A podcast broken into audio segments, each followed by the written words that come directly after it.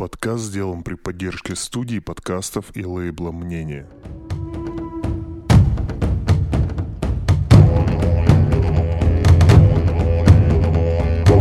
В 1971 году самолет с 92 пассажирами на борту пропал над амазонскими джунглями. Во время полета в него попала молния. Спасательной команде не удалось приземлиться. Они кружили над местом падения, и было очевидно, что выживших в такой катастрофе не было. Самолет рухнул с высоты 3200 метров и разлетелся на кусочки.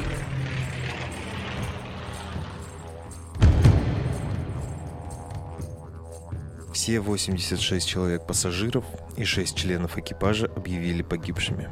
Однако через 10 дней из джунглей вышла девочка, единственная выжившая в этой страшной аварии.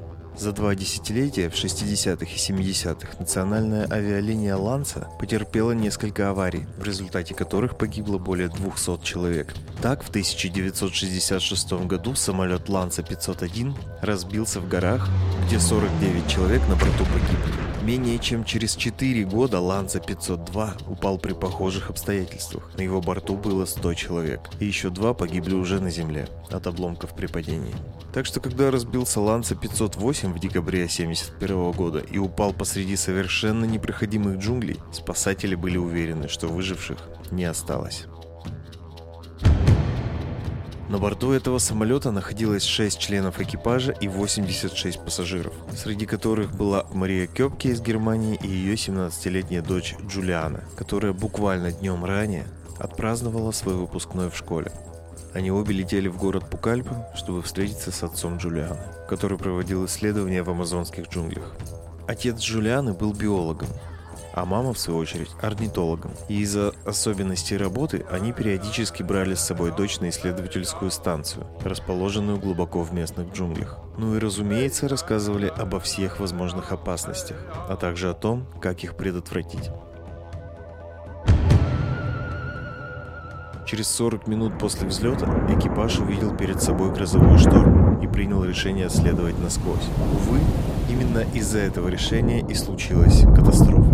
В крыло самолета ударила молния и судно рухнуло вниз в тропический лес. Сильный ливень потушил возникший было пожар, а сам самолет разлетелся на части еще в воздухе при падении. Так что, упав вниз, сравнительно мелкие части самолета были с воздуха совершенно невидимы под густой кроной деревьев. Впоследствии спасательные команды часто кружили над этим местом, однако они не могли определить точно место падения самолета. Джулиана очнулась, будучи все еще пристегнутой к своему креслу. Часы на ее руке показывали 9 утра, что означало, что она была без сознания почти сутки. Девочка была жива, но отнюдь не невредима.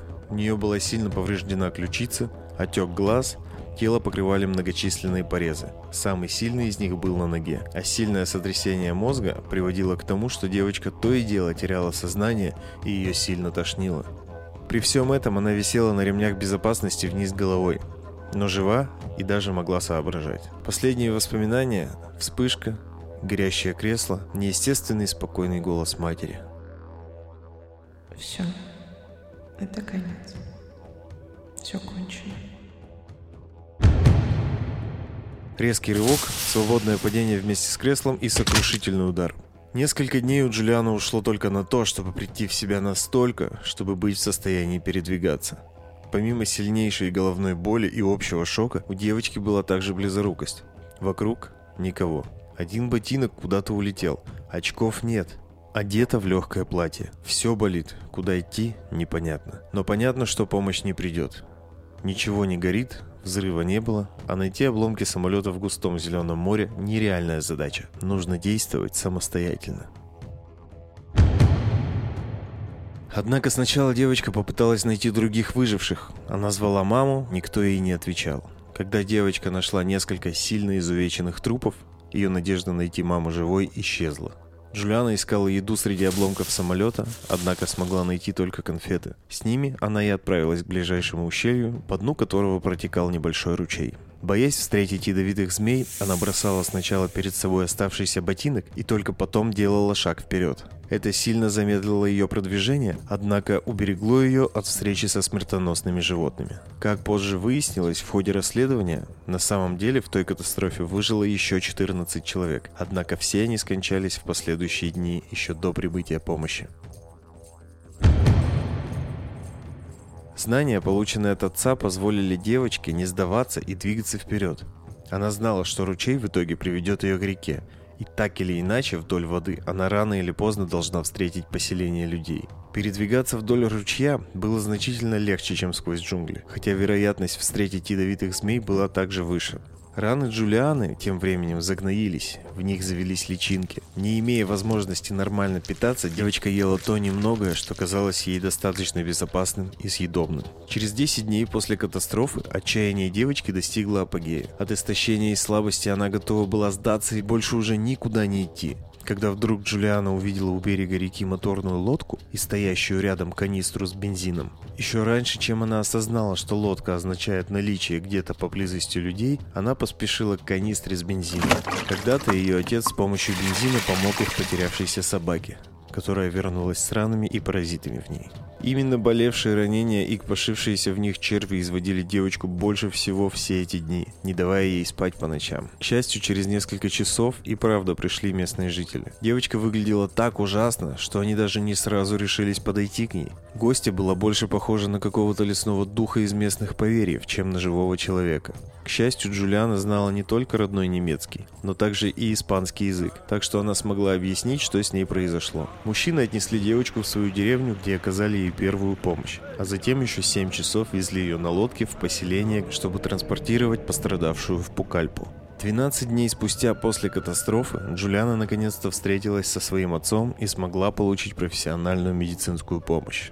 Известие о единственной выжившей быстро разлетелось по всей стране, и журналисты стали осаждать больницу, пробираясь к ней в палату всеми мыслимыми и немыслимыми способами. Девочка не сильно горела желанием снова и снова рассказывать о пережитом. Ей и так пришлось рассказать обо всем произошедшем полиции. В частности, именно благодаря ее показаниям спасателям в итоге удалось выяснить место крушения самолета. К несчастью, когда спасательная команда прибыла на место, все выжившие пассажиры уже погибли. В итоге Джулиана пошла по стопам своих родителей. Она выучилась на биолога в Германии и позже вернулась в Перу, чтобы продолжить изучать амазонские леса. В возрасте 57 лет она опубликовала книгу «Как я упала с небес» по своим воспоминаниям о той жуткой катастрофе. Знаете, меня еще долгое время преследовали кошмары. Несколько лет я еще горевала о потере своей мамы и обо всех тех людях, которые погибли в тот день. Я думала, ну почему я оказалась единственной, кто выжил? Эти мысли преследовали меня годами. Да, наверное, всегда будут преследовать.